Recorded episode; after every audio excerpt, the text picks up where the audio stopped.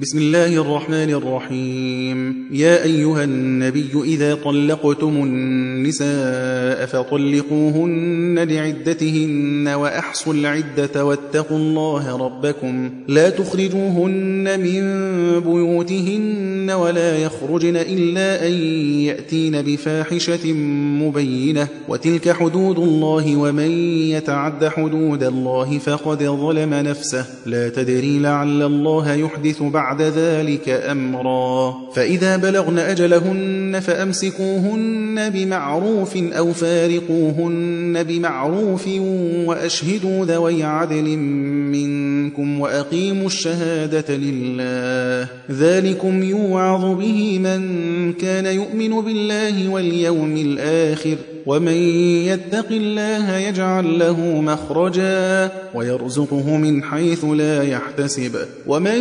يتوكل على الله فهو حسبه إن الله بالغ أمره قد جعل الله لكل شيء قدرا. واللائي يئسن من المحيض من نسائكم إن ارتبتم فعدتهن 3 أشهر واللائي لم يحضن وأولاة الأحمال أجلهن أن يضعن حملهن ومن يتق الله يجعل له من أمره يسرا. ذلك أمر الله أنزله إليكم ومن يتق الله يكفر عنه سيئاته ويعظم له أجرا. أسكنوهن من حيث سكنتم من وجدكم ولا تضاروهن لتضيقوا عليهن وإن كن أولات حمل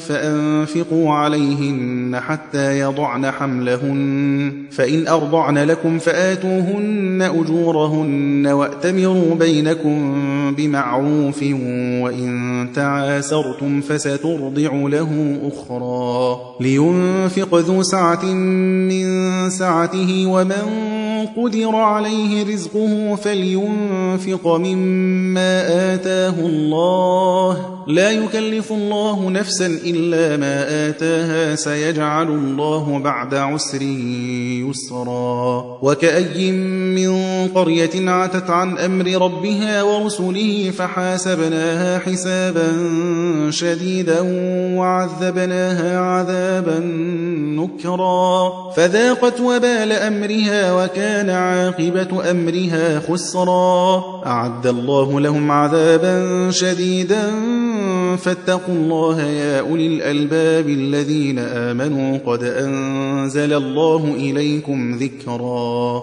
رسولا يتلو عليكم آيات الله مبينات ليخرج الذين آمنوا وعملوا الصالحات من الظلمات إلى النور ومن يؤمن بالله ويعمل صالحا يدخله جنات تجري من تحتها الأنهار خالدين فيها أبدا قد أحسن الله له رزقا. الله الذي خلق 7 سماوات ومن الأرض مثلهن يتنزل الأمر بينهن لتعلموا أن الله على كل شيء قدير وأن الله قد أحاط بكل شيء علما.